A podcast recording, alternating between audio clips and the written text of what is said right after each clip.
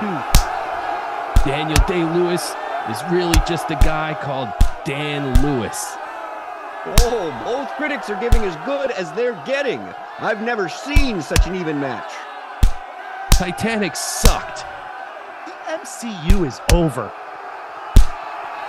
Oh my God, what a stunning double blow. Both men have fallen to the mat. This One, could be a one, double knockout, folks. three, four,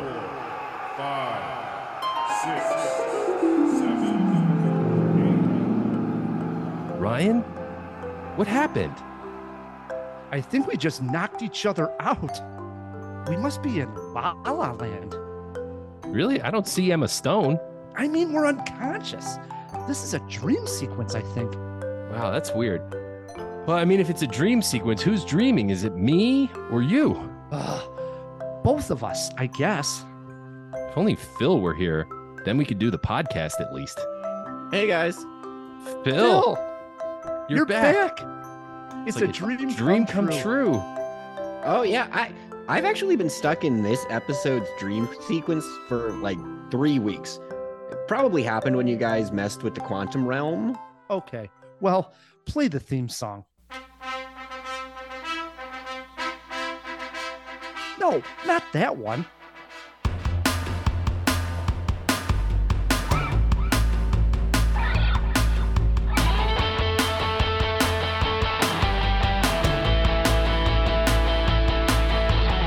You're listening to Cinema Jaw, the greatest movies podcast ever, recorded on location from somewhere in the universe. My name is Matt Kay, and with me is Rye the movie guy, and sitting alongside us is Filmy and Phil.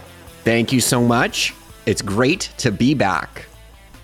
This week on Cinema Jaw, Matt, we're talking boss battles, our top five boss battles indeed, and that's because we're reviewing Creed 3.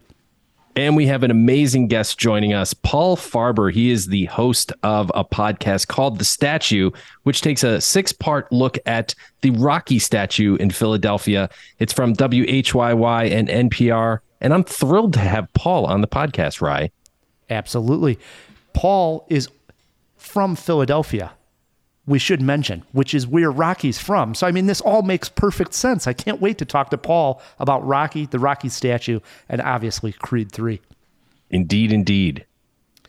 Besides that, we have to play some trivia. And in honor of Creed 3, we are playing boxing movie trivia. Sound good, Matt? Uh, I got my gloves up, Ryan. I'm ready to defend myself. And as I'll you probably get top of- knocked out. As you heard at the top of the show, and we need to talk about this and, and be sincere, this is our 600th episode of Cinema Jaw. To Phil, to Matt, glad I'm doing it with you guys, and congratulations. Congratulations to you, Rye. And to you, Phil. Thanks. Congratulations to you guys too. You know what's a, a real trip to think about? Uh, one. So my first episode, I believe, was uh, the Creed one review, if I'm not mistaken. Wow. And and it did, we're coming up on like we're getting pretty pretty close to 10 years of Phil, which is why I can't think of anything I've done for at least 10 years other than live and go to school. It's wild. I mean, me and Rye, what is this, our 13th year? Well, we started in 2009. So I guess at the end of this year, October, it'll be 14 years. Holy crap, that's a long time. I'm really looking forward to episode 666 myself, and that's really not that far away. It's coming right up. Oh, boy, I yeah. hope that falls in Halloween, dude. That is crazy to think about. 14 years? This is nuts. But 600 episodes. As I, I thanked Phil and I thanked Matt, we also got to thank the Jawheads for listening, supporting the show. We do it for you guys, and we love talking movies and, and hearing your feedback. So this has been a blast, and, and we're going to keep going for as long as the Rocky series is going. We're going to keep going. Hey, I have a quick challenge for for the jawheads. If if you've been a long time listener, like a long long time listener, and you can remember stuff like when we used to record at Mother's, drop us a line. I'd just like to hear about that. Shoot us a tweet or an email. That would warm my heart. And also, I think it's important. We should also thank the guests who have come on too. I think like we we owe so much to them as well. I mean, 600 episodes worth of different people. One, that's not easy to get, uh, but I think it says a lot about the film industry, just how many passionate people are out there making this stuff too. And and we owe a lot to you guys as well for, you know, if it was just us three assholes, that would get old real quick. Agreed. Well said, Phil. Just to pull the curtain back a little bit here, we've had very few like cancellations through the years. Uh, believe it or not, I mean, it's going to happen from time to time, but it's amazing from day one getting guests on. How many have come through? It's staggering to me. And and like I say, very few times is it like, where's the guest? I mean, there were a couple of times where we were booked and we had to go solo because something happened. But for the most part, we're booking guests all the time, and, and Matt does a great job with that. And we got a, a great one coming on this week. I can't wait to talk to Paul. It's it's fascinating. Yeah, from Keeps from here on out, everyone's excited. canceling because Ryan just jinxed it. I hope not. I hope not. It'll be Paul. We, we can't get Paul on the line suddenly. Good stuff. Well, it is March, is the other order of business we want to get to here. We get done celebrating Michelle Pfeiffer. Very fun month of February. It's a short month, unfortunately, so Michelle only got 28 days. We move into March and we narrowed it down to three people that we were thinking of doing a theme on, and we turned to our Patreons, and they voted for none other than the great Willem Dafoe. He has a new movie coming out this month, middle of the month, and we're going to review it here on Cinema Jaw called Inside, in which he plays uh, art thief. So Willem Dafoe back on the center stage. We'll be celebrating him all month long. Let's kick this month of Willem Dafoe off with a fact. Yes. In addition to being at least top five craziest people in Hollywood, or craziest looking, I should say, best at playing crazy, uh, Willem Dafoe also has made history when he became the first actor nominated for an Academy Award for playing a vampire in a movie. Which is crazy to me because vampires are like usually the best selling of monsters, you know? Who who cares about a mummy's performance? Tom Cruise, well, Tom Cruise was in the mummy, but he was never a mummy, is my point. Uh, Two Willem- answers to that question. First of all, the, the, Hold on, he's let him finish the fact here, Matt. all right, go ahead. Willem Dafoe's performance in the Oscar winning film Shadow of the Vampire earned him the nom for Best Supporting Actor uh, and really cemented his place in cinema history.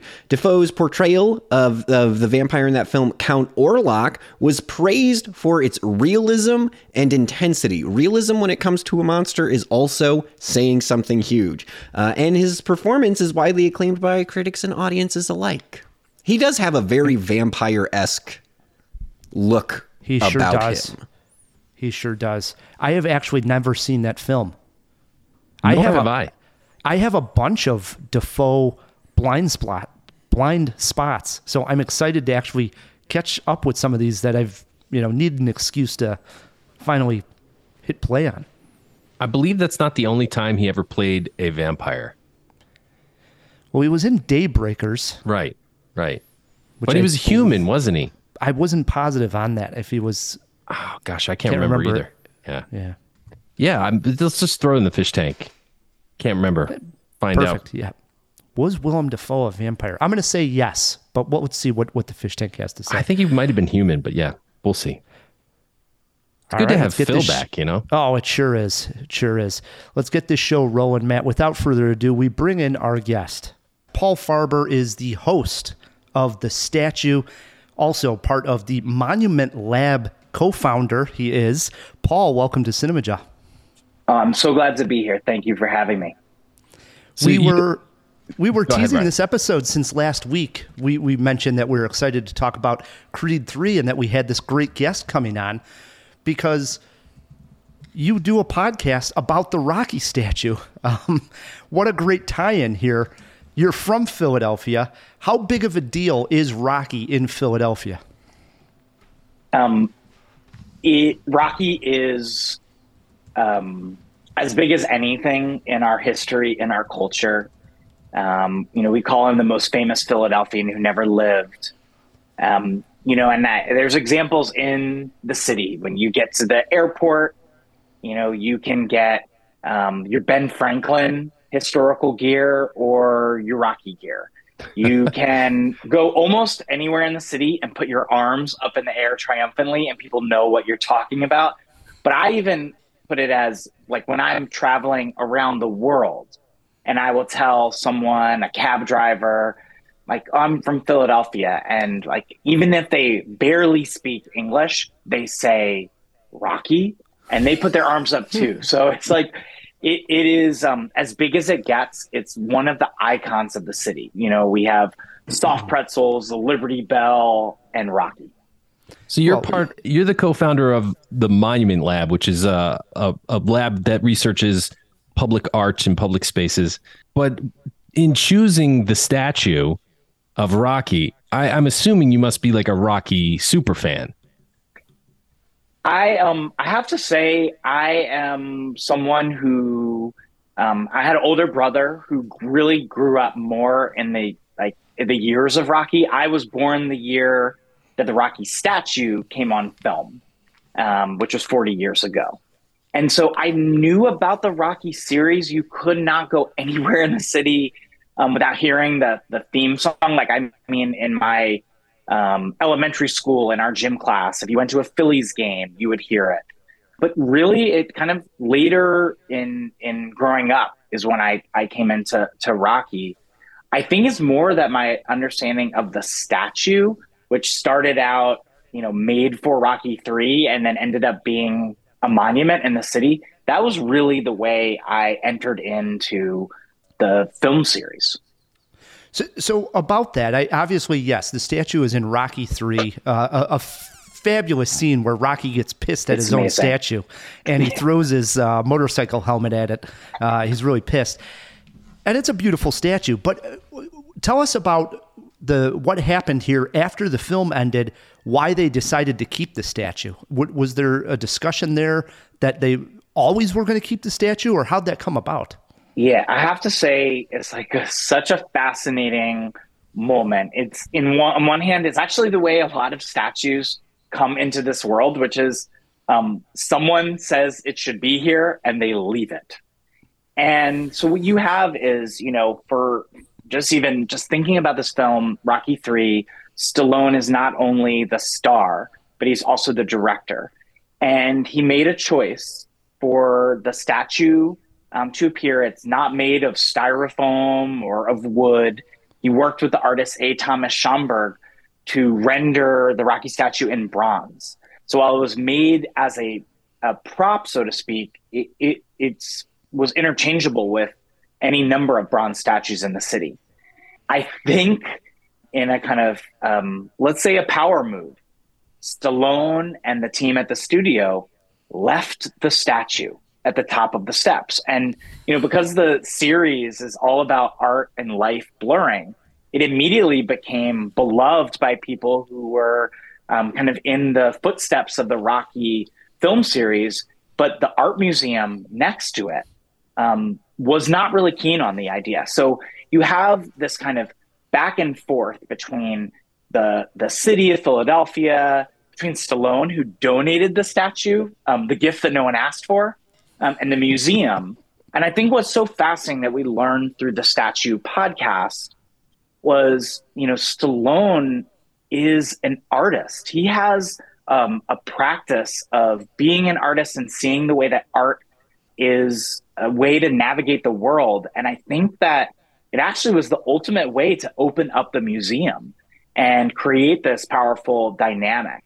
Over the years, that statue moved from various places. It went down to the stadiums in South Philly, um, of course, where famous scenes from the Rocky series took place at an old um, uh, arena, the Spectrum, that's since been demolished. Mm-hmm. Um, it got moved back to the art museum for the uh, party for Rocky 3's premiere, which happened at the art museum for um, scenes in other movies. Of course, Rocky 5, um, it returns. Um, and it wasn't until 2006 that an agreement, that's maybe not even the right way to put it, a big public debate that ultimately led to an agreement to have the statue dedicated not back at the top of the steps where it appeared in the film series, but at the bottom of the steps was brokered. And so since 2006, the statue has been there. It attracts over 4 million visitors a year, which is Statue of Liberty numbers. Wow. And is, you know, again, part of the story that has um, kind of bobbed and weaved through the city, so to speak, um, and is back in the place that made it famous and, um, you know, is part of the legend. It's awesome. You know, I was listening to the your podcast and and on there on the the statue podcast, you play a voicemail from Sylvester Stallone where he's talking about you know various things, but at the end of the podcast, he talks about why the steps and why people run up the steps and make this uh, pilgrimage to Philadelphia. And and I thought he made an excellent point. He said it's it's not like you can use the Force or real lightsabers out of uh, Star Wars or you know go to places a lot of times in the movies, but the steps in Philadelphia are real. And it's something that you can see this character Rocky do accomplish something, and it's something that you can do in real life. I'm a Chicagoan. I've only been to Philadelphia one time, and I've told this story on Cinema Jaw, probably Rocky six and Creed one and two. But I, I stopped at a visitor center. Paul, I, I, I crap you not here. I said, uh, where's the Liberty Bell and where are the Rocky Steps? That's Yeah. all I want to see in Philadelphia are those two things. And really not in that order. I want the Rocky Steps first. And then if I have time, I'll check out the Liberty Bell. But I had to see the, the, the Rocky Steps. And I'm sure it, it's, it's that way for a lot of movie fans. Uh, it's that way for a lot of movie fans. It's just that way, I would say, for many visitors.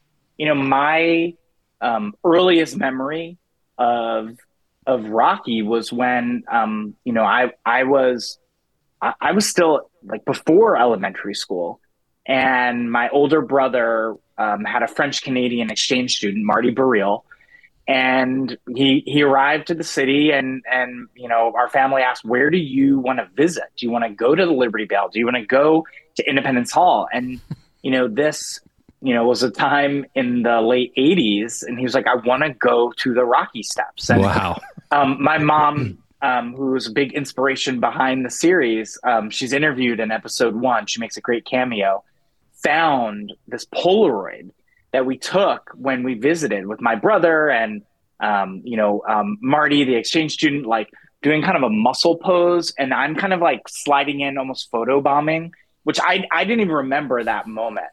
Um, but I, I share that because you're not you're not alone.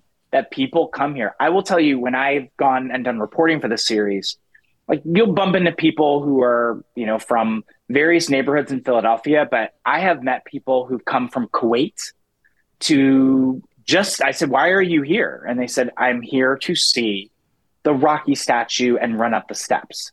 Um, people from Mexico City, people from all over, and I think that you know it's a pilgrimage site, and there's something about the steps and the dynamic with the art museum behind it. You know, we call it the ultimate people's pedestal. Like this is a spot where as a city like we had our super bowl parade it's also a place where important protests against um, racial injustice happen where there are vigils for people slain in the um, murder crisis and if you go almost any day of the year there are people going there it's where you go to see the city and also to be seen and it's true for people who live here and people who visit from all over the world That's beautiful, man. That is. There's nothing like a a, a love letter to to a city, you know. Love it. profoundly profoundly Yep. and i think you know this dynamic like something that we try to bring out in the in the podcast that you know one um this is not this, the Rocky statue is not the first artwork involving a boxer. Like you can look at um, antiquity and see examples of like classical sculptures. You think about Andy Warhol, Keith Haring, um, Jean Michel Basquiat. Um, that's part of the boxing history. Um, but even then, I think about like what Stallone, as an artist, as the creator of the series, tapped into, um, but also what he drew from. And he's, you know, Rocky character is not the first boxer in real life or in um, in the movie world to run up the steps. Joe Frazier, real life heavyweight champion, um, is someone who is known for running up the steps and punching meat before the character Rocky did it. Hmm. So I think there's all these important narratives, and and also kind of brings up the questions of like what history do we remember and what history doesn't get elevated and spotlighted in the same way. We we were celebrating Sylvester Stallone here. We we pick a different theme every month. This this month is Willem Dafoe month, but we oh, were great. celebrating Sylvester Stallone, and we did a, a, interesting fact about it. The time he runs up the steps is one of the first times that they use Steadicam. And, it, it's, and the fir- it's the first it's the first major yeah. use of it. And it, I, even that, it, it's mind boggling because I mean, I watched that that scene so many times growing up. It's it's definitely a movie and yeah. a, a, moment in the movie Seared that made me love psyches. Love film, right? Seared. And and yeah, mm. and yeah, and you watch that and you're like, wow, everything that just worked. It's the perfect time, the perfect actor, the perfect technique, and and magic happens. That's what happens sometimes with movies, you know. Yeah, so I, I just think like it's worth kind of pausing on that. Like when we talked to historians in the series and we said like, why is the Rocky statue and the Rocky story so, so iconic? They say step one is the Steadicam. So you have Garrett Brown, the inventor of the Steadicam, who had um, before he got involved with the the Rocky series, had been testing this. You know, we're so used to now we can have a, a make a film with whatever devices in our pockets and move with it, and it's stabilized. But it was really difficult to be able to move with a um, someone um, in motion. He had Garrett Brown had done a test with his wife around different places in the Philadelphia area, and the Art Museum steps was one of them. Of course, there's this um, history of the Art Museum steps and Joe Frazier and boxers running up it. Um, but there's that that what you said, um, what you said, Matt, that this idea that that scene has been seared into our minds. I feel like we feel it in our bodies. Like hmm. you feel like you're flying along with. And I'll tell you just a quick story. Last summer, when we were, were reporting for the podcast, we went to a screening at the Art Museum steps of Rocky One. And, you know, it was great. There was like a good like trivia right before it and dancers. When you got to the film, people were excited, but the biggest um, applause happened at the moment of Rocky running up the steps. It wasn't during the fight scenes, it was the steps. I will tell you, we went to Rocky the Musical, and the biggest cheering is when he runs up the steps on stage, even though there were only like a dozen of them. So there is just something about what the Steadicam offered our eyes and our bodies that made you feel like you were kind of flying alongside Rocky.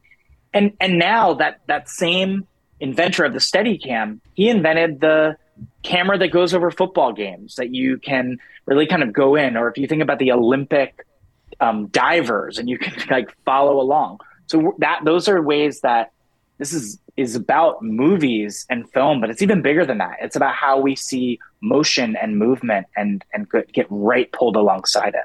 And and we should mention well the um, amazing score that accompanies these brilliant visuals, right? Because I think that adds to it too. And, and we'll get to that on Creed 3 because I, I think it was lacking there, but we'll talk about that. Oh, yeah. Yeah. Great.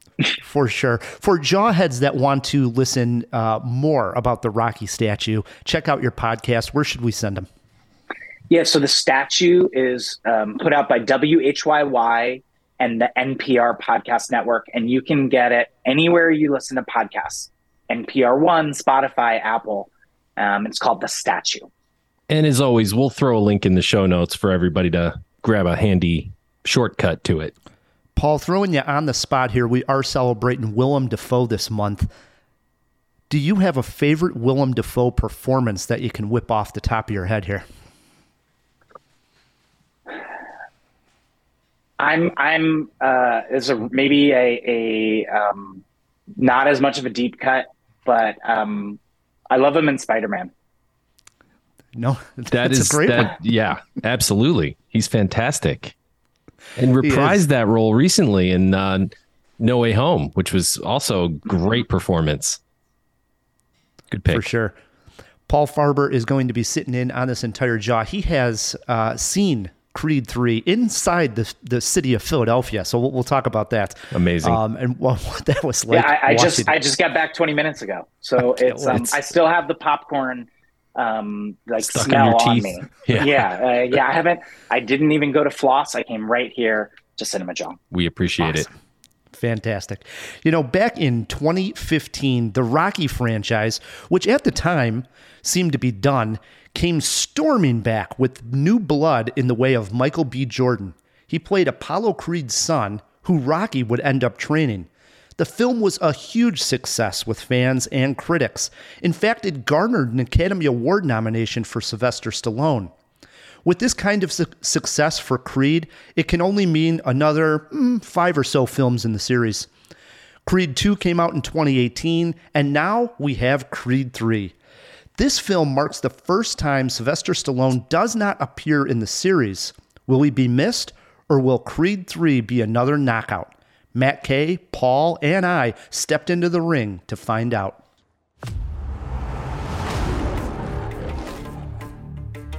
One day you came back. The past came back too. There may have been a time when Damian had your back, No friends in the industry. but that's not what he's doing now. My brothers been my brothers, man. They no killing me a fact. Before I got locked up, I was the best. You a coward, bro. And a fraud. Try spending half your life in a cell. Watching somebody else live your life. I had to draw the line. I'm just getting started, little brother. I had to draw the line between my brothers and my enemies. I'm coming for it all. It's not gonna stop. Then you make him. The good thing about reviewing a Rocky or Creed movie is that you don't have to spend too much time on the plot, as the formula stays the same in every film, with minor tweaks along the way. This time we get a flashback to a younger Adonis Creed hanging out with his best friend Damian, better known as Dame, played by Jonathan Majors. In the flashback, we get a fight, a crime, and some vagueness. We learn that Dame took a fall for Creed. Now, back in present day, Dame is back in the picture and looking for help. But the truth is, he's out for revenge. This leads us to the big fight at the end, which we have now seen nine times. Funny thing is, I was still invested in the action in the ring. They gave me just enough to care about the result. Michael B. Jordan directs the film, as well as stars in it. He brought some nice flourishes to the fight scenes. We get some slow mo at one point to heighten the impact of the blows, and one real nice touch sees the boxers at one moment in the ring in front of a cheering crowd and then slowly disappear into a setting that is just the two boxers by themselves fighting in the ring in what I would almost call a dreamlike state. Let's start with the basic question here. Did Creed 3 win you over? We'll start with Matt Kay. Mostly, yeah. Mostly, yeah. I was really confused about how I felt about the movie what when I was walking out. But I ultimately decided that it's a good movie, incredibly predictable and formulaic. But you know what? It's like a Pop Tart. You put a Pop Tart in the toaster and there's no ambiguity. We know what's going to happen. There's no subtlety, there's no variation in what comes out of the toaster, and it's a pretty simple process. But god damn it, I love a good Pop Tart. So that's exactly how I feel about Creed 3. This is a, a kind of a a schmaltzy saccharine sequel that that follows all the same beats, but it's got some great acting in it, believe it or not. And god damn it, it's a good formula. So I liked it. Paul, your initial take on Creed 3. Yeah, I have a I have a different pop take. I would say popcorn. Um, it's a great popcorn film. Like it is made for a big screen. It's actually the first film I've seen back in a theater since the pandemic. Oh wow. and um, I, I, I, I'm really grateful that I saw this on the big screen. I think what I got out of this, of course, there is a formula that the Rocky series has, but I, I actually think it nuanced it a bit. And it nuanced it by morphing kind of who is the underdog and um, what does that mean at different moments. I, I actually think, you know, there's, you know, this is the first, um, it- first movie in the Rocky law, large series, the Rocky verse, that Sylvester Stallone doesn't appear in, though his name does come in with a, a production credit. I'm not sure exactly what his role was. I was thinking about one of uh, an interview that he gave a few months ago, where he talked about is he said a regretful situation, um, not being in this film, and saying that you know that this this film um, went into a dark space. Like it was as hinting at some of the themes that come up here, which are about trauma and pain.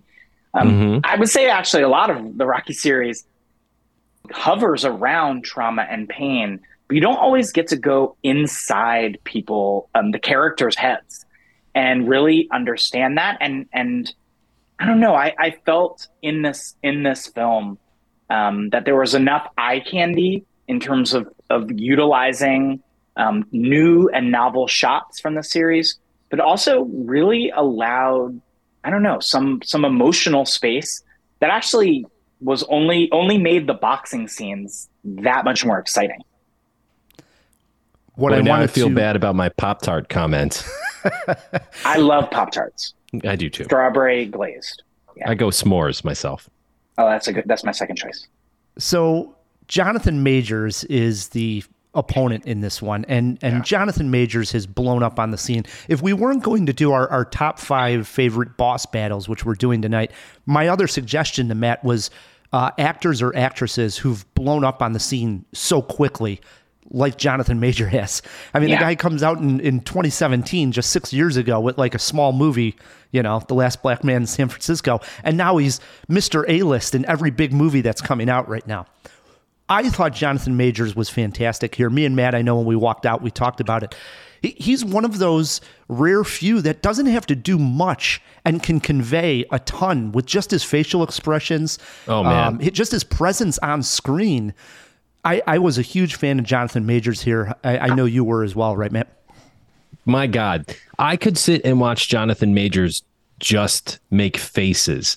Uh, I think my com- my comment is like he's like not since Jim Carrey have we seen such control over one's face. And of course, Carrey used it to comedic effect, and Majors uses it for for dramatic effect. But man, I could watch his face for two hours. He's that good. And then his presence, his gravity, he he's just sucks me in every time. I loved the last black man in San Francisco because of him. Yeah. And that was my favorite movie of of that year of 2017. And I've I've been championing him for a long time, and I'm so happy to see him popping because I think he is phenomenal. He steals Yeah. the show from Michael B. Jordan, which is kind of saying a lot, really. That's Yeah, That's a tall order. I, I I I agree with you on that, and you know, you're talking about his his facial reactions. Um, we're just about you know a, a week or so past the dunk contest um, for the NBA All Star Game, and Jonathan Majors probably as like Creed promotion was um, at the side of the court and like became a meme. Just the way his face reacted um, to the dunk contest. So I was thinking about that, but you know, as you said that, I mean, he had he had um, these registers of um, vengeance, pain, um, control, um, and also vulnerability. Mm. Um, it just all went together. No doubt. One thing that I, I liked uh, that was a nice touch is, for the most part, throughout the Rocky series, the the fights take place in a, in a, a forum or you know an arena that is uh, kind of unremarkable. It's you know CGI crowd nowadays, but still, I liked that they put the fight in Dodger Stadium out in LA. it was That I was thought pretty that cool. was that It was, was awesome, wasn't it? I, I thought that was a, a great touch to do it inside, in you know, a, a baseball stadium because that is something nowadays we would make like a huge spectacle of an event. You know, if you know Mike Right. Tyson was fighting, you know, somebody or something. You know what I'm saying? Right. Stick it in Wrigley Field for sure. Yeah. Well, I mean, That was a Ryan, real you nice made it, touch. Ryan, you made a point, and it, it's a little bit of, of a spoiler, but I just think it, it, it really, it, to me, crystallized what, what ultimately compelled me about this movie is um, you're in the midst of the stadium. There's fanfare. There is like fireworks. The Mhm. cinematography is really powerful. And then all of a sudden, the inner demons that each of um, the opponents have, and then their own like both animosity and care for each other. Like it's like they they flip a switch, and they're fighting each other and fighting themselves. And um, it, there was an elegance to it, and so you get these moments of like the stadium being filled, and then it boils down to ultimately what it means to face your own fears, limits, and then overcome them. Let's talk about what the movie is missing, because Yeah. it, it's it's missing it's missing a few things. I know Ryan wants to talk about the music, but it's also missing as as much as I appreciate uh, some of the depth you you pointed out to me, Paul, in terms of uh, the social commentary and the the subtleties in the ring and everything like that. There are some very predictable moments in the movie. It, it's not exactly going to catch you off guard. Yeah, I, I will. I, I'm not, I don't want to spoil too much, but there would be a few moments where like there would be one clue, and I would I would talk to my friend um, Andre, who's a, a radio producer and a filmmaker, and I was like, I know it's going to happen, and Yes. then it, would- it would happen. yeah, I mean, and I I think that you know it's interesting when you bring up the music. There are, I, I think one or two moments where I could hear the kind of like a a, a stem or a, or like a, a small moment of Bill Conti's um, original score, um, and and I just wonder why that like why not lean into that a little bit more. But yeah, there are moments here that you know like you have to kind of take a leap. Like you're I'm in I'm in this popcorn big hit, and I'm gonna follow where they're going. Um, but yeah, My- there are moments you take- suspend that. My take on on the music missing is I, I think it probably would have felt to Michael B. Jordan. I, I think he made the decision that if, if Sylvester Stallone's not going to be in this movie, and we're, we might take this, let's be honest, we might get another three Creeds, right? We, we saw Rocky go six deep, so you never know how, how far Is Creed's his gonna daughter going to be a star in a future Creed? go. Oh, I hope so. Possibly. That's what so, I, I'm. That's my prediction. so I think at some point they got to leave the music, the iconic music that that really, you know, embodied Rocky the character. Uh, uh, and yes, it was in the Creed. It was probably the best moment in Creed, the first one that came up when they played the music. It's the emotional beat of the film is when that music finally plays. But I think he's thinking long term. Hey, that was Rocky's music. Stallone's not in this movie anymore. Let's not play that as the big theme anymore. Well, didn't you have Okay. a theory that it was also about the studio switch, Ryan? Yeah, because I, I don't know positive on that, but that was a, a theory of mine also. Because this is not done by MGM, right? It's a it's a different studio, so maybe that has something to do with it. The rights to the Well, music. Could be as simple I- as that. I, I want to talk about something big that's missing. Go for it. Philly, Philadelphia is just not here, and um, you know I want to lodge an official complaint with whoever I can on that. No, but I think you know I was thinking about the, as you're talking about music. One of the most compelling things, um, and you know maybe this is said with a full Philly bias, um, is in Creed One. You have the elements of the original soundtrack, and you have Meek Mill as like one of the most dynamic um, hip hop stars and and Philly's own. And like you have this kind of marriage of um, this like triumphal, intense orchestral music, like with Meek Mill featuring Swizz Beatz. What I I took away from Creed Three, which is all LA, like they've replaced the art museum steps with um, The Hollywood you sign. know with the Hollywood sign and um you know like the the if you go where where where they're um you know where Creed is ascending for his training like if you go today you'll bump into reality stars and and others who like train in the same place but there was this battle for LA and they opened the film with um you know Dr. Dre's um, the Watcher, and then they interpolate it later. I believe J Cole, but it's kind of like there's a bit of L.A. music, but it's not committed to it. It's just kind of um, there. So I, again, you know, I have the Philly bias. I was waiting for a Philly reference. Um, we didn't get it. Um, Yeah. I'll live, but I do think like the texture of the place, like it was jarring to see the I, I like Dodger Stadium sold me, but the calling it the Battle of LA, I felt like that was really underdeveloped. Like there was so much there that could have been pulled out if um, it went deeper, but you know there were so, there were moments of it. So I don't want to say it was totally missing, but I, I that was something I really wanted to see more of as a conversation with the city. Yeah, not gonna lie, I I missed that as well for sure. But you know, So- it was fun nonetheless. That's right. really, really quick, Paul. Where would you rank this? I don't need the exact number, but uh, in, in the Rocky series, where would this fall? I I, I wrote down I want to hear your somewhere take. Yeah. somewhere between. Uh, it's the back half, but I'm not saying it's it's the like a terrible movie, but I think it's somewhere between like four through nine. It, it didn't crack my top three uh, Creed slash Rocky movies. How about you?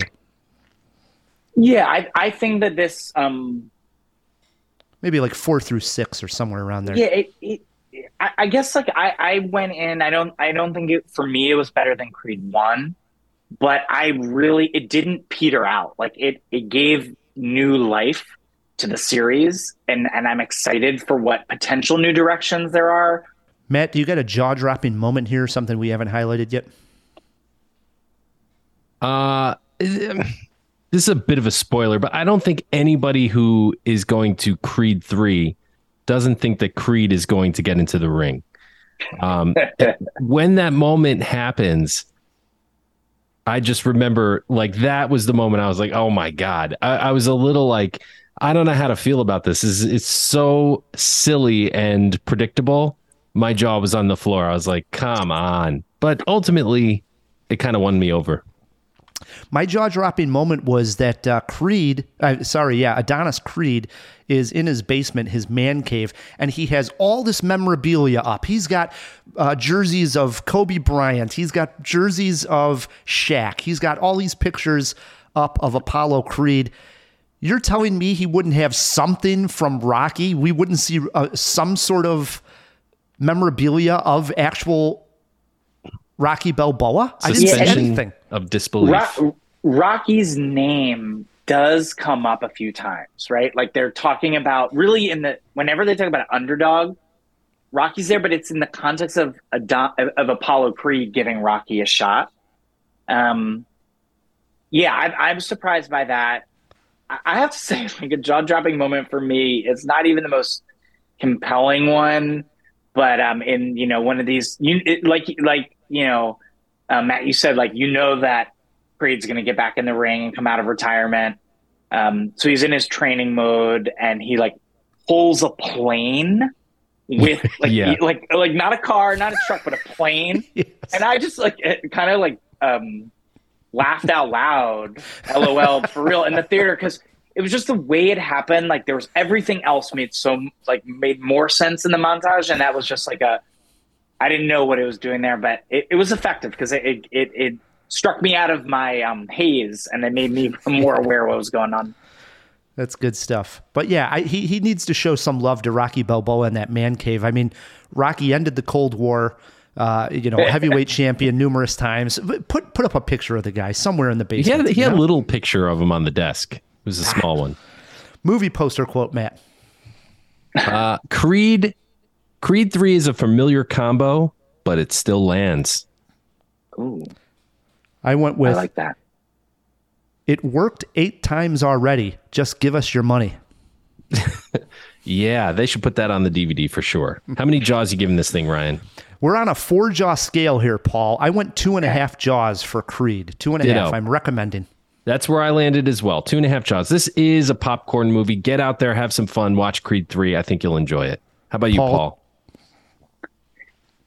You know, I I I, I don't know if I can do in between jaws, but I, I I'm either two and a can. half or three. Um, You can dust I off the have a- quarter jaw, two point yeah, seven five. Yeah, can I do a two point seven five? Yeah. and and you know, like I said, We'll I it. have a I have a recency bias. I really just was in the theater, but you know, again, and I felt like it it ended on a strong note, and I'm excited to see how it will kind of live in the culture as well. Ditto.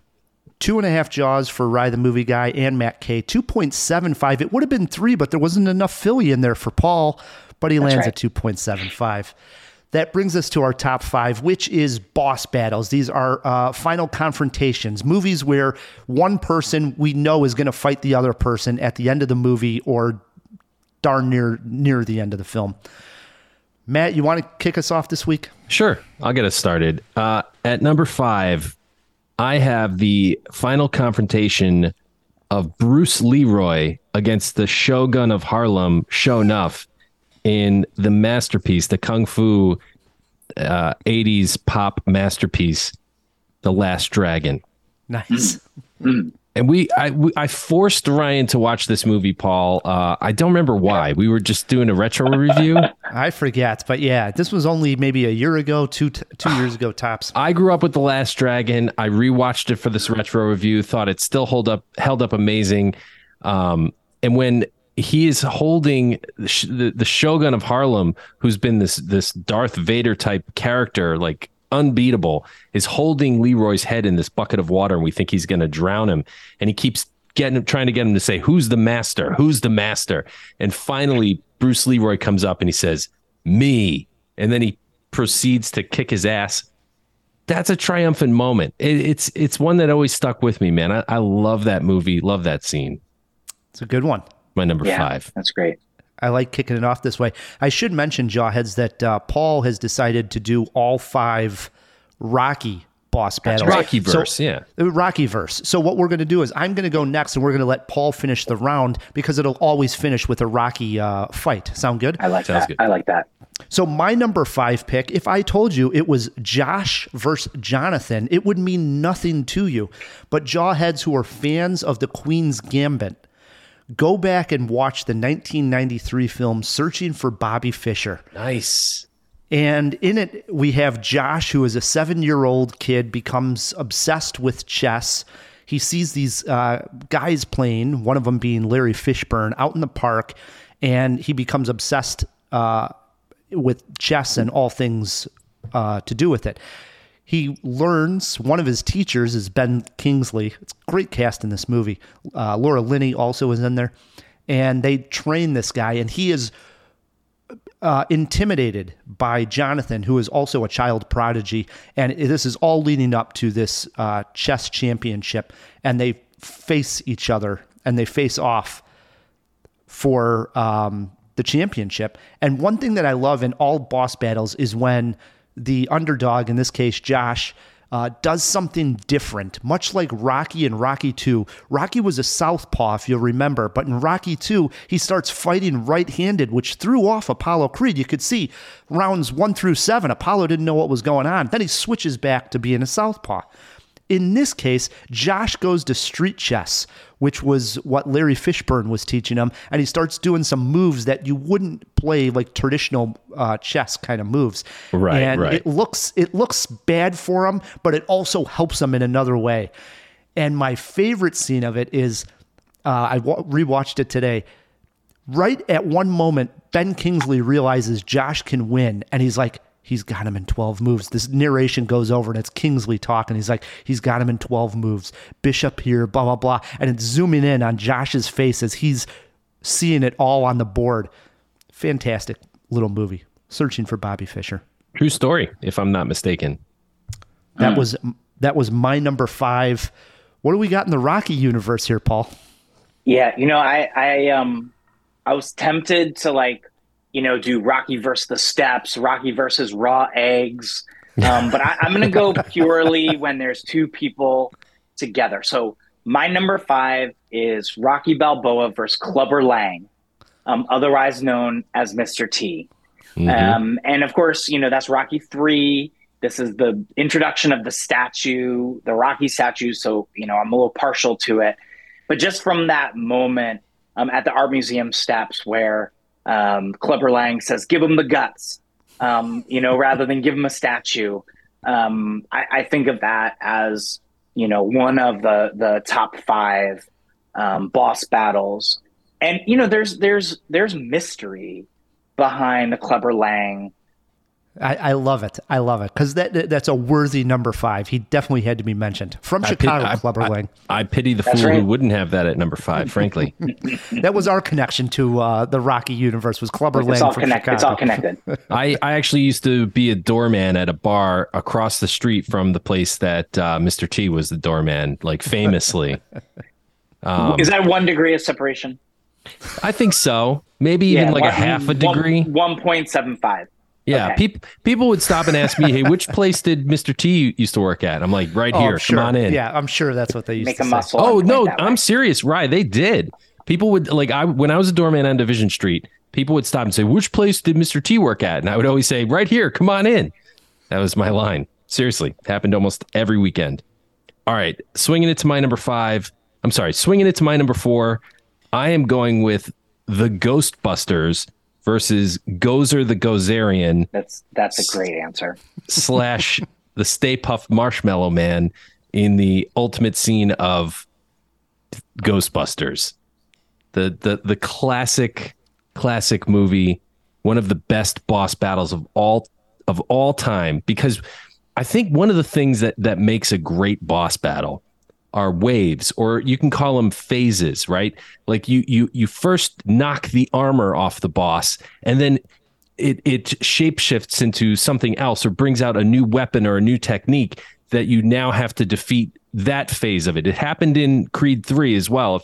And and here Gozer is first fighting as this female kind of demon type creature and then she transforms into the destructor uh, in the form of the Stay Puft Marshmallow Man.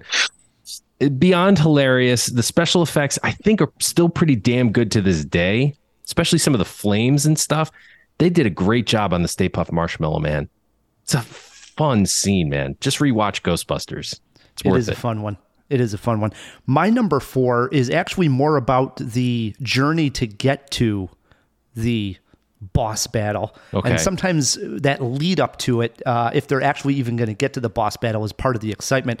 And that happened when Hugh Glass took on John Fitzgerald in The Revenant 2015 um, after being left for dead, mauled by a bear, and seeing his son killed by Fitzgerald, Glass, played by Leonardo DiCaprio, basically crawls his way through a wintry terrain to get his revenge. And I mean, that's the entire movie is him crawling around and trying to get back to find this Fitzgerald.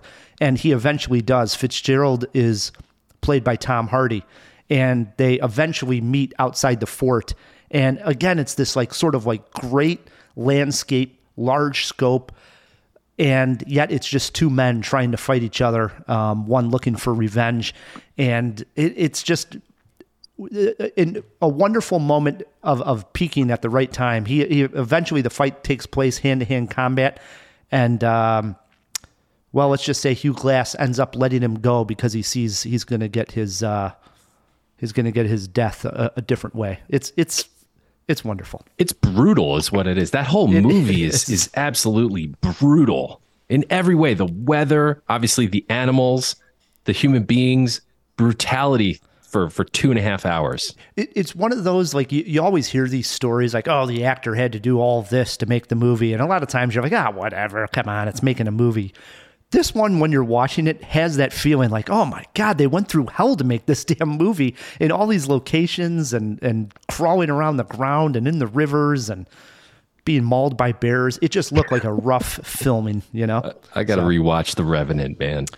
what do we got number four in the rocky verse paul Okay. So I'm going outside the ring. I'm going to Rocky Five. And it oh is no the fight. oh no Yeah, it's the, yes, that's right. It's the fight between Rocky Balboa and Tommy Gunn. The street And fight. The street fight. And why don't you try knocking me down exactly.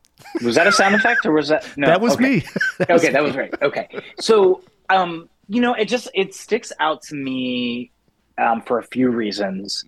One is, you know, you get this char- the character arc across the franchise at various points, but but as it goes forward, of like Rocky is both someone who gets trained as a as a pupil and also a coach and a teacher. And so you have the figure Tommy Gunn shows up in Philly from, uh, I believe, Oklahoma, and you know wants to be trained. And then you have this moment of betrayal, and so there's this kind of, um, you know, I don't know, like a mentor mentee energy going on, or or even perhaps a kind of father son dynamic. And so the kind of there's like a violation of trust of like the of the code and um, it feels like Rocky is reluctant to fight, but is compelled to fight. Um, so it just it, it always sticks out to me. Um, I remember reading somewhere that like there was a take on the script that um, Rocky Balboa was going to die in in like the first draft or or so of the of the script, and they they changed it. It wasn't the the right ending, and I feel like the ending. I don't know. It was one of those moments where you like you like uh, you can imagine like the movie theater cheering for what they've um, done a straw poll unofficially of like who they want to cheer for and who they want to boo for. Um, and then like what I also love is like right after that scene, you know, um, Rocky and his son are back at the art museum. They have reinstalled the statue, Mm. and the contrast to it is that you know Rocky um, kind of comes to terms with his statue there and looks at the art museum and says like oh i think they're what what do they have in that place like a bunch of picassos it's like the jedi mind trick considering how much sylvester stallone absolutely loves art and his goal was to be a part of the the tradition in the museum but i love that contrast of like all the interesting things that happen not just in the ring but out in the streets of philly Wow. It, it is my least favorite Rocky film, so I'm shocked that it appeared on a list here, Paul. But uh, I'll, Oh, I'll I'm- just I'm take your talk- word for yeah. it. To be clear, I will make no rankings of it in the series because I think I might have to may have to rank it lower. But I, I that scene just sticks out to me for for All what right. it's doing. Somehow Rocky Five made a top five list. We've been doing this show for That's for okay. 600 episodes now, Matt. and, uh, 600. it's the, it's the Wow. first time we got a Rocky Five reference on a top five. Into our threes we go. Uh, yes, yes. Uh, at number three, I am going with Eowyn versus the Witch King of Angmar in the final episode of The Lord of the Rings: Return of the King. This is the leader of the Nazgul. Now, I, this is technically technically a mini boss, but I think if you if you think about it, the the Nazgul or the ring wraiths are really the physical embodiment of Sauron throughout the entire series. Like Frodo and the and the other hobbits encounter them on the road like 30 minutes into the first movie and they are the ones pursuing Frodo for the most part throughout.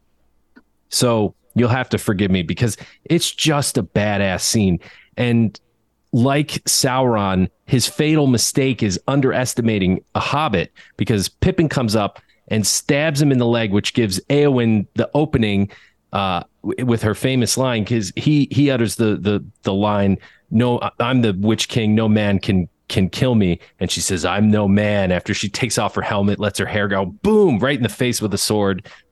The the armor crumples like a tin can and contorts such a cool demise for such an evil character that even Gandalf was afraid of, you know? Mm-hmm. Yep.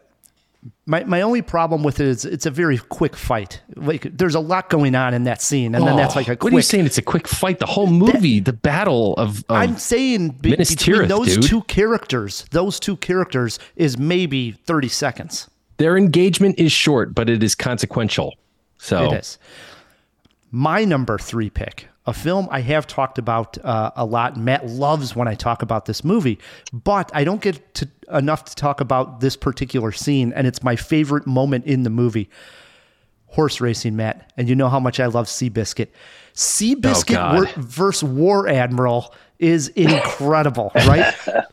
Oh boy. Seabiscuit. Now, this is a true story based on a true story. That's a race. Seabiscuit- That's not a boss battle, dude. I, I It's a love boss your battle. ra- I love your range, guys. Like, There we go. I, I, I'm I'm here for this. Okay, so Seabiscuit versus War Admiral was billed at the time of the race of the century. The race drew a, a radio audience of over 40 million people back in 1938. And one of my favorite parts of this is as they lead into the race, the narrator in the film comes on and talks about uh, how many people were in attendance, how businesses had to close early, uh, how many hot dogs were sold. It, it really adds to the the flavor of the moment.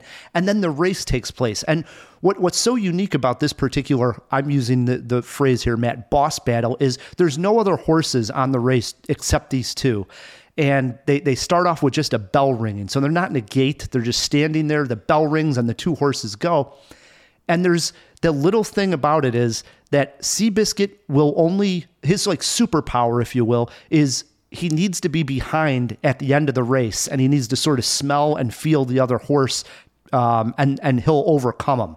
Um, but he starts off good and maybe he could win the thing, but the jockey pulls back to let War Admiral take the lead and and he even whispers, "He's like, I'm, I'm ho- I hope they're right about this." And Tobey Maguire is in the hospital at this point. Jeff Bridges is the owner of the horse. Elizabeth Banks is in this, and they're all watching and they're saying like, "Take it easy, take it easy," because they know Seabiscuit's going to get that uh, adrenaline at the right time, and then they wait Jesus. until that last turn, and then I, I mean, I get chills when I watch this. I, I've seen it numerous times. I still get chills when they say, let him loose. And he goes and the music kicks in and Seabiscuit takes off. Oh, I get tears in my eyes. Dude, maybe you should have been a cowboy or something, you know? Maybe you missed your calling. Yeah. Seabiscuit, get involved, man. I don't know. Maybe. I know that Rocky Five doesn't have another fight in it, so I know we're done with Rocky Five. Where do we go with number three, Paul?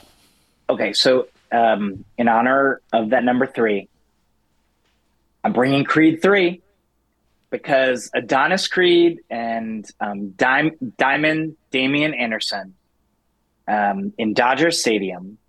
I think um, that that this um, fight, the, the the boss battle nature of it, is of course all of the fireworks and um, the the intense energy, but it is also this moment where they realize they're fighting each other and themselves. And um, there's something that happens in this fight, you know, in part due to the IMAX technology, but also to the storyline that um, you get a glimpse into the inner psyche of each of these characters and their shared lives.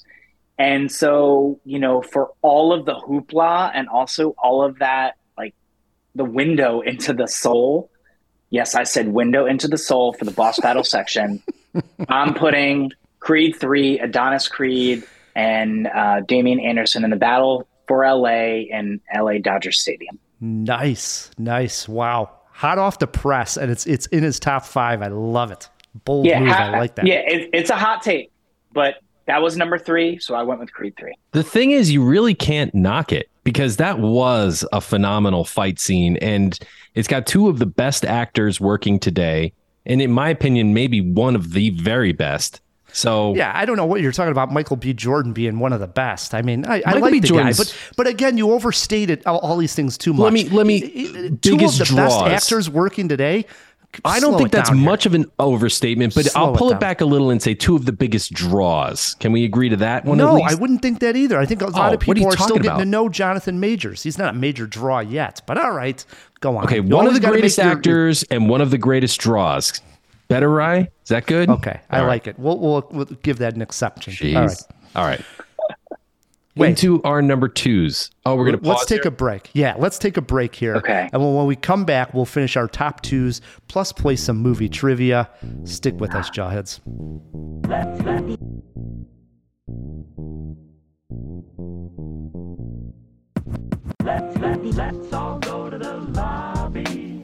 Sometimes you just need more Willem Dafoe. And that's what we got in the first Sam Raimi Spider Man, as the fragile psyche of Norman Osborn fractures into the demented Green Goblin.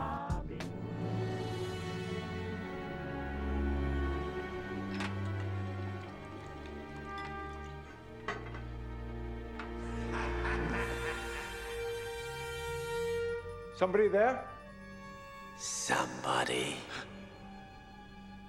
Who said that? Downplay the innocent with me. You've known all along.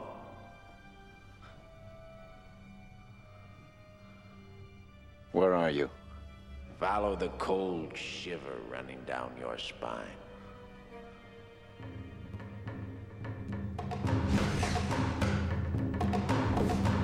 I'm right here. I don't understand. Did you think it was coincidence? So many good things all happening for you. All for you. Norman. What do you want? To say what you won't. To do what you can't. To remove those in your way.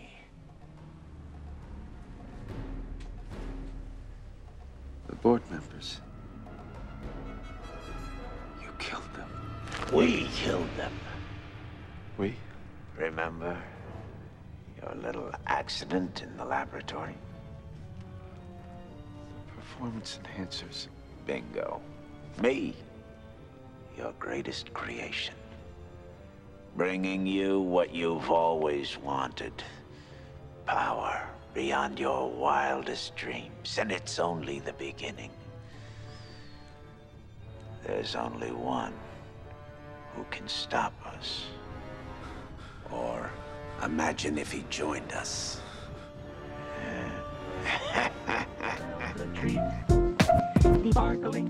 Cinema Jaws brought to you by the guys over at Cracking the Code of Spy Movies podcast. If you're into spy movies and you're into podcasts, you should definitely listen to this one. Then, you know what? I'll let them tell you about it. You love spy movies? Well, our show is all about spy movies from the classics like The 39 Steps, The Ipcress File, to James Bond, Mission Impossible, and current releases like No Time to Die. This is Dan Silvestri. And Tom Pizzato. Just go to your favorite podcast app and search Cracking the Code of Spy Movies. Do the same on YouTube. Our show decodes key scenes, dives into connections and influences from other movies, does interviews with actors and directors, and keeps you informed with our spy movie news segment, all while having fun. Podcasts and YouTube videos. Join us on Cracking the Code of Spy Movies.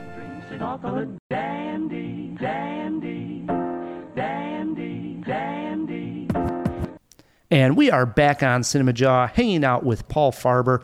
His podcast, The Statue, which looks at the Rocky statue, is available. Do check it out, Jawheads. Before we get back to our list, we threw at least one item, I think at the top of the show, into the fish tank, and Phil's back. So let's open up that fish tank. Wait a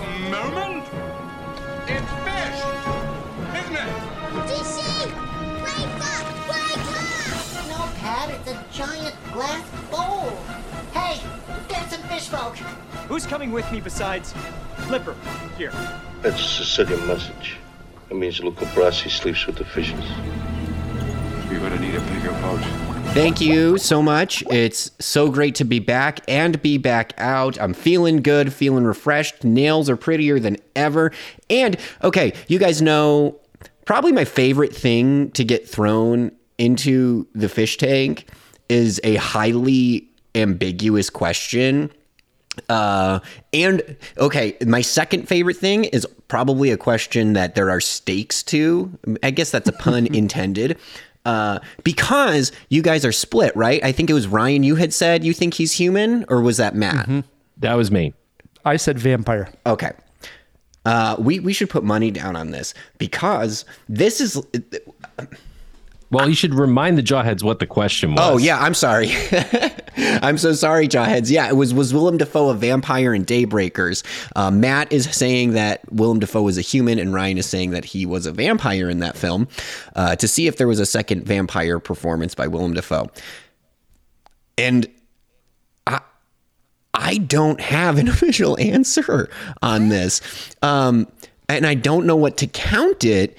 I, I think technically Matt wins in my book because Willem Dafoe plays a human who has been cured of vampirism. So he was a former vampire and isn't anymore. Um, you But know, in the film, he's a human. The whole for the whole yes, movie. Yes, he's a former vampire. He, he's he's uh, uh and he, he he got cured of his vampirism because he got ejected in a daytime car crash from his sunlight sealing car. It sounds really goofy and ridiculous, but my thought process is I'm not 13 anymore, so I'm not a theater kid. I'm I'm just Phil. And if someone referred to me as a theater kid still, I'd be like, what the hell? So I, I say point goes to Matt K. Yeah, I'll take a point. What What's crazier here, Matt? We reviewed that sh- movie on the show. Yeah. Even as Phil's describing it, I'm I'm I, I can't even draw anything from the movie. I remember it. I remember it. I remember the car crash and and all that. So Did you it- know, in in all honesty, he may have been a vampire very very briefly in the film. So Did he? we can call did, it a wash. Did that car crash play out as goofy as it sounds, Matt? Because it sounds no. pretty goofy, and it's I- hard I for was- me to take Willem Dafoe being cured of vampirism in a car crash where he's ejected from his daylight sealing car seriously. Oh, you better take that seriously, Phil. That that's like serious as a heart attack. Let me tell you. Um, no, no, no. I, I was I was high on the film. It was it was not that goofy. It was actually a, a worthwhile spin for sure. All right. While we're in the fish tank, we threw a question out on uh, the Facebook. You know, the old Facebook. We haven't been using it a lot. And I told Matt in our last Cinema Jaw meeting, we got to use the Facebook a little bit, connect with the Jawheads. So since we're celebrating Willem Dafoe, we threw out a simple question What is your favorite Willem Dafoe performance? And we got a few responses. A couple I wanted to read here. Our friend Elliot Serrano wrote in Platoon which is when I first discovered him. Great call by Elliot because I Oh, think yeah. that's right around the first time I discovered him too. I'm trying to think, and, and it had to be right around then. That's like mid to late 80s platoon. So I think that's where I probably knew him as well. Alex Staharsky wrote Wild at Heart. Bobby Peru is possibly the most memorable part of an already incredibly memorable movie. Chalk this one up, Alex, as another Willem Dafoe film I have not seen. We're at two major works of Willem Dafoe that I have to catch up with. Uh, I got a couple too, Ryan, on my on my personal Facebook page, and John Robinson, our good friend, fellow critic, chimed in to say, "The Last Temptation of Christ, and nothing else comes close." Very another one I haven't seen. I have not seen The Last I s- Temptation of Christ. I saw it like right when it came out because it was almost like uh y- you know you had to see it, and I don't remember it. I need to watch it again. Long time. A couple other people mentioned Last Temptation of Christ, including longtime friend and frequent guest of the show, Charles Klein. Uh, he also mentions Live and Die in L.A. Charles did. And one last one I want to mention is from David J. Coote, who wrote Boondock Saints. He also goes on to say Platoon. I forgot Willem Dafoe was in Boondock Saints. I did too. But once you say that now, it does ring a bell. I'm actually going to fact check that. I'm not sure he is in it. I, I believe he is in it. I, I think he's right. That totally makes sense to me. Oh, yeah. He's the cop. He's Right. the cop. Yes. Interesting. Wow. What a career. Uh, if you're not a Patreon, um, maybe good time to join because we're going to have fun with a retro review pick two. Just picking a movie is going to be tough to do for Willem Dafoe. I'm going to have to pick a good one. I know exactly where I'm going personally. Oh, Please don't. Are you going to go Lars von Trier? Because I don't know if I can watch that movie again, honestly. I, I don't know where I'm going to go. I Okay. don't know where. I got to look over the filmography f- first, Matt. I got to do my, my homework here. All right. One, one last order of business looking at next week. Little preview here. Our plan right now is to review 65 with Adam Driver. I'm I don't Know excited. what we're, I don't know what we're going to do with top five prehistoric. I don't know where we're going to go with that. That's our plan right now is to review 65 with Adam Driver. Best non Jurassic Park dinosaur movies? Who knows? How many are there? We'll, we'll, we'll discuss, but there a little little tease there for next week. That was everything in the fish tank. Jump back in there, Phil. You bet. All right, always good to hear from the jawheads, Matt. Let's get back into our list. We we dropped off after our, our threes. We still got our heavy hitters here. What do you got sitting at number two? At number two, well, here's here's my thinking behind this one. I think we've talked about the the the way that boss battles have waves. We've talked about the journey to get there. We haven't talked much about the motivation.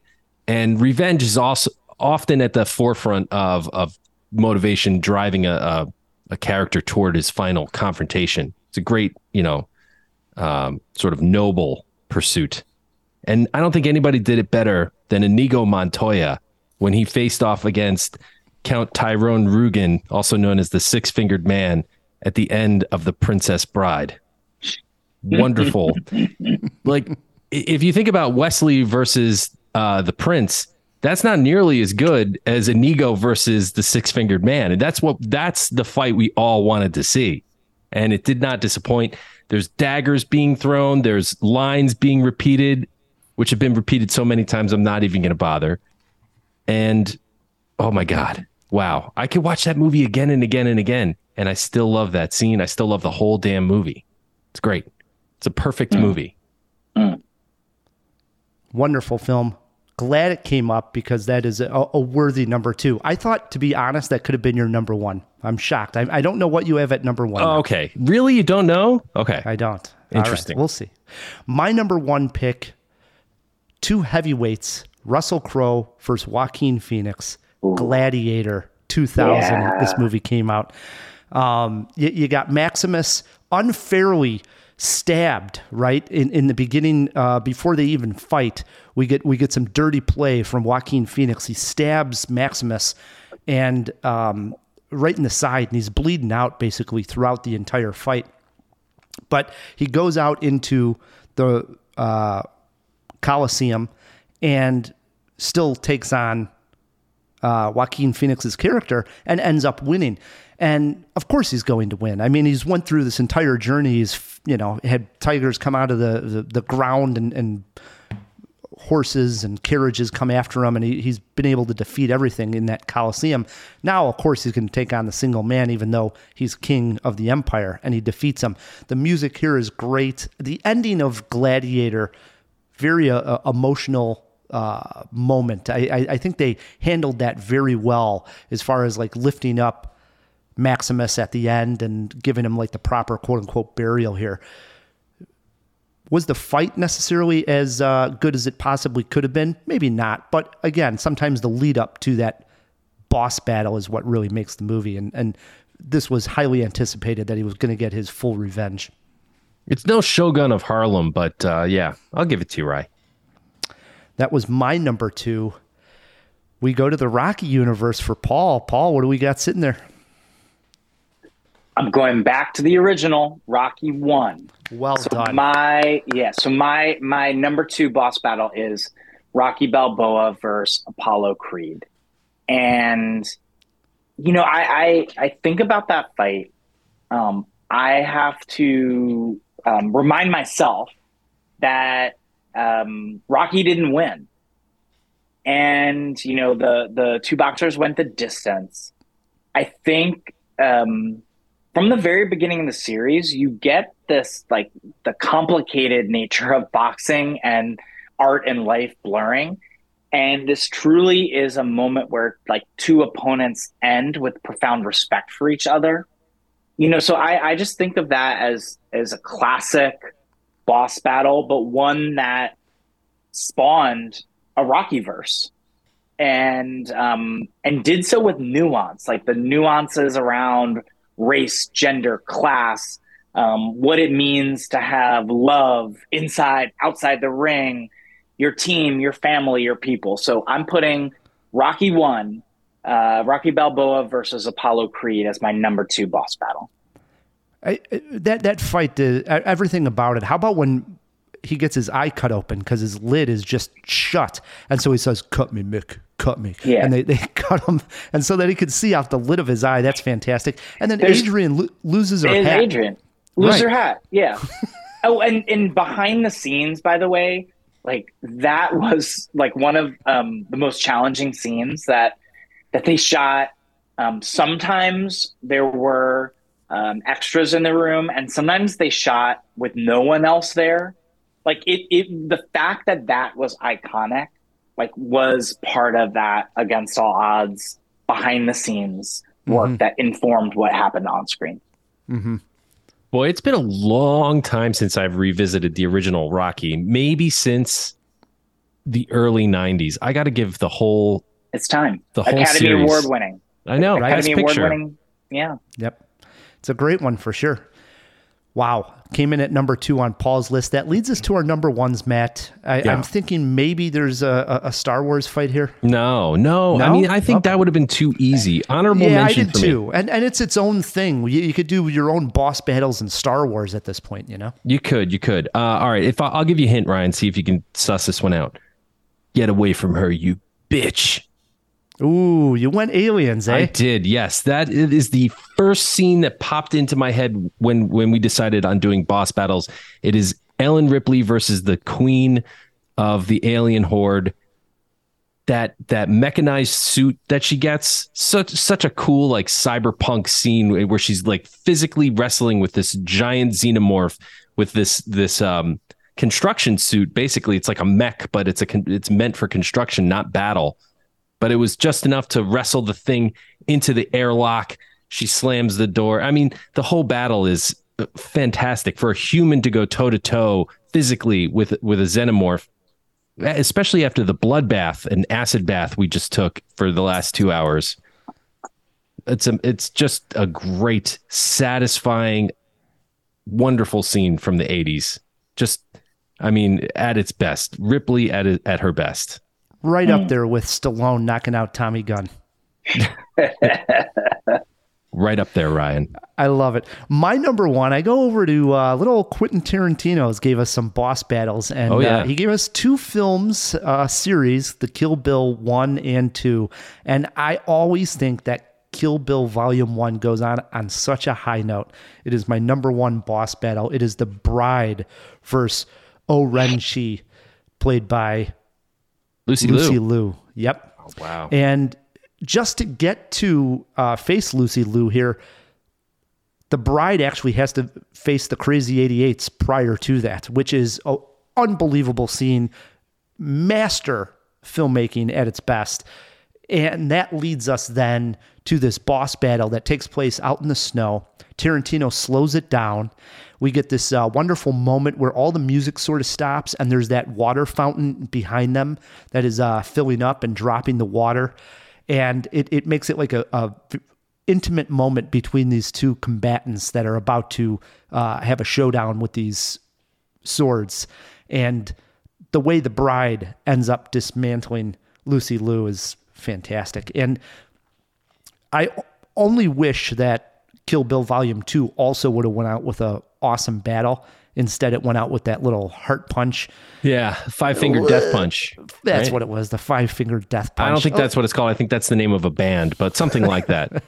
whatever that was. It- that that it, scene is is great in its own way with the whole conversation between Bill and the bride. But when we're talking about boss battles, an actual fight that led up to uh, this moment, the bride versus O-Ren Ishii in the first Kill Bill is my number one pick.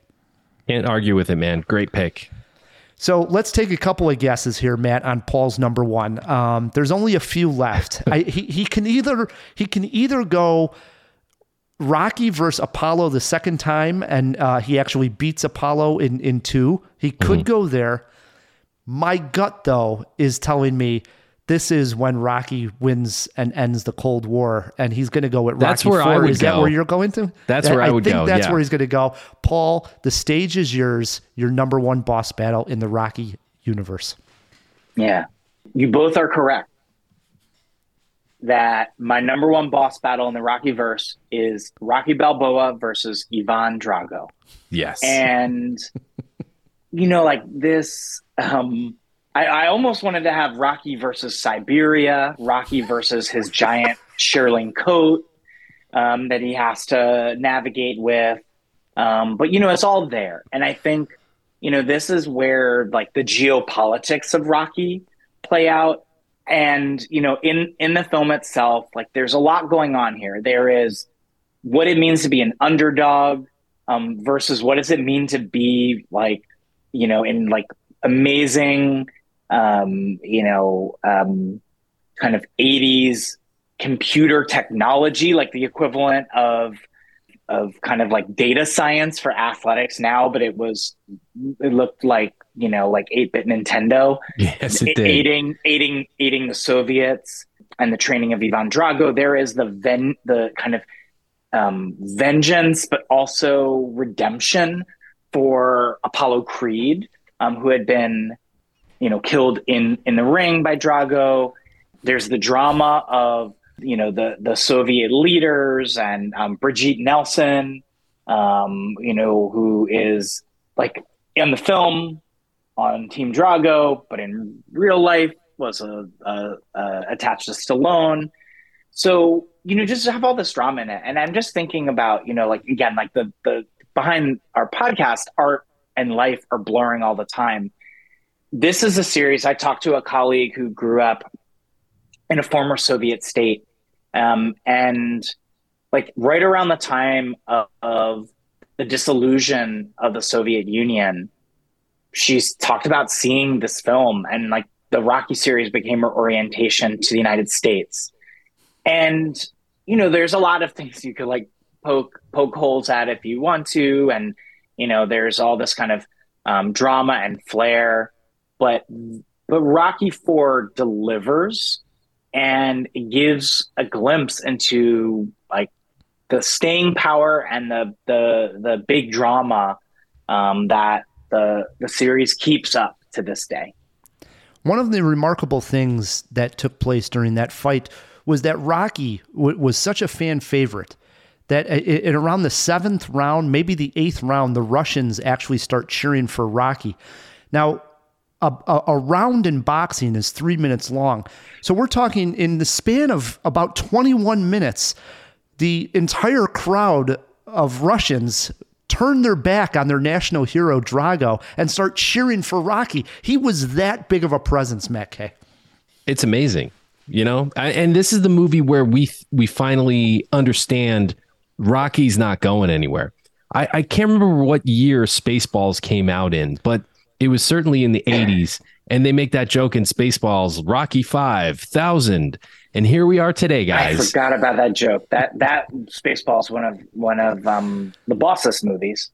But, but know, he, got, just a, he suffered brain damage versus Drago, and that's what led to Rocky Five was because he he, oh, he had major brain damage. So well, and look, let's also honorable mention here the beginning of Rocky Four the fight versus Hulk Hogan's uh, oh. Hulk Hogan, which you know is, that's in three. That's this, the beginning of. Oh, three. is that three? Oh, I'm yeah. so sorry. So I'm thinking about giant blonde fighters. And um, so I'm confusing that there, but I do want to put that in as at least an honorable mention.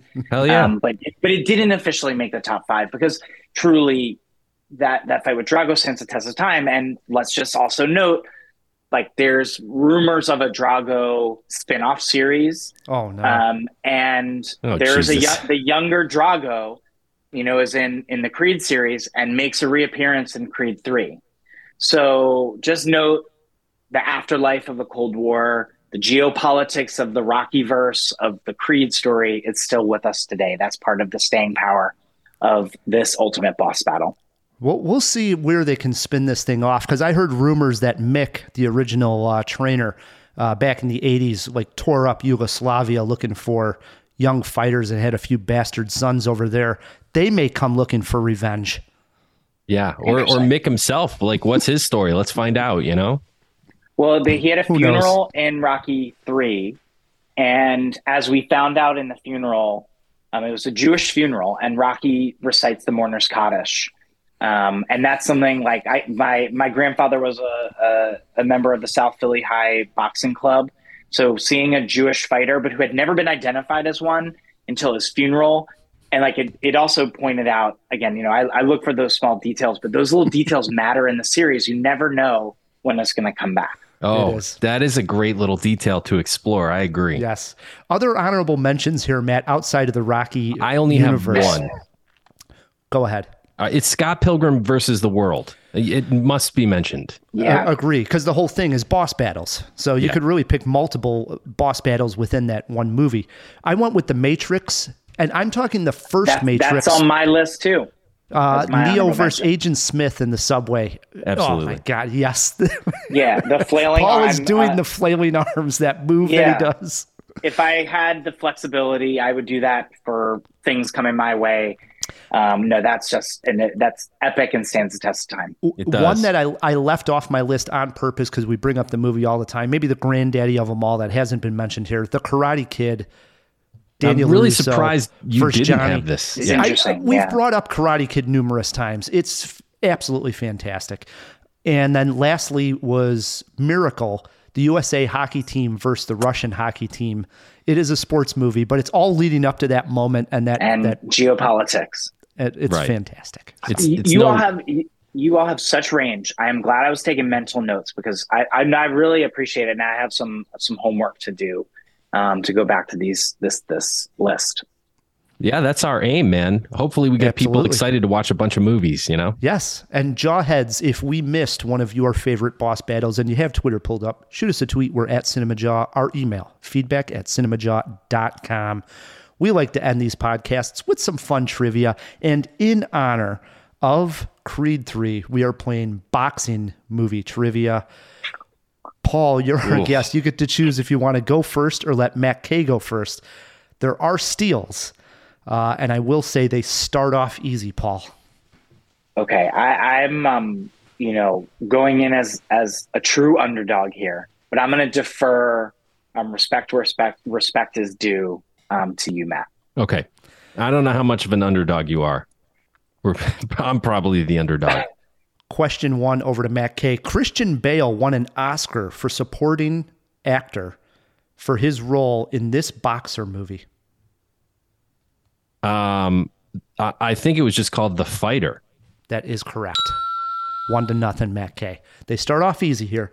Question over to Paul. Name the boxing movie that starred Hilary Swank, Clint Eastwood, and won the Best Picture Oscar. Million Dollar Baby. That is correct. Okay. One to one. What a match we have here. Da-da-da. Da-da-da. Question three over to Matt Kay. Who played Robert De Niro's brother in Raging Bull? Joe Pesci. That is correct. I heard things. I've heard things. Question four over to Paul. In the 2001 movie Ali, who played Muhammad Ali? In West um Will Smith. That is correct. Speaking of Two Philly, to yeah. two. This is a really good match. My oh my, what a boss battle we have here. Question five over to Matt K. Matt, who played the lead, Billy Hope, in the 2015 movie Southpaw?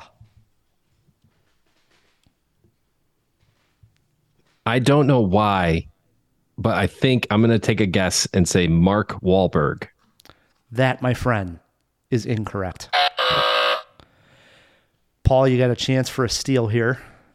If I get it wrong, do I lose a point? It doesn't matter. I'm going for it. Yeah, you don't lose a point, so. Mickey Rourke. Oh, that is incorrect.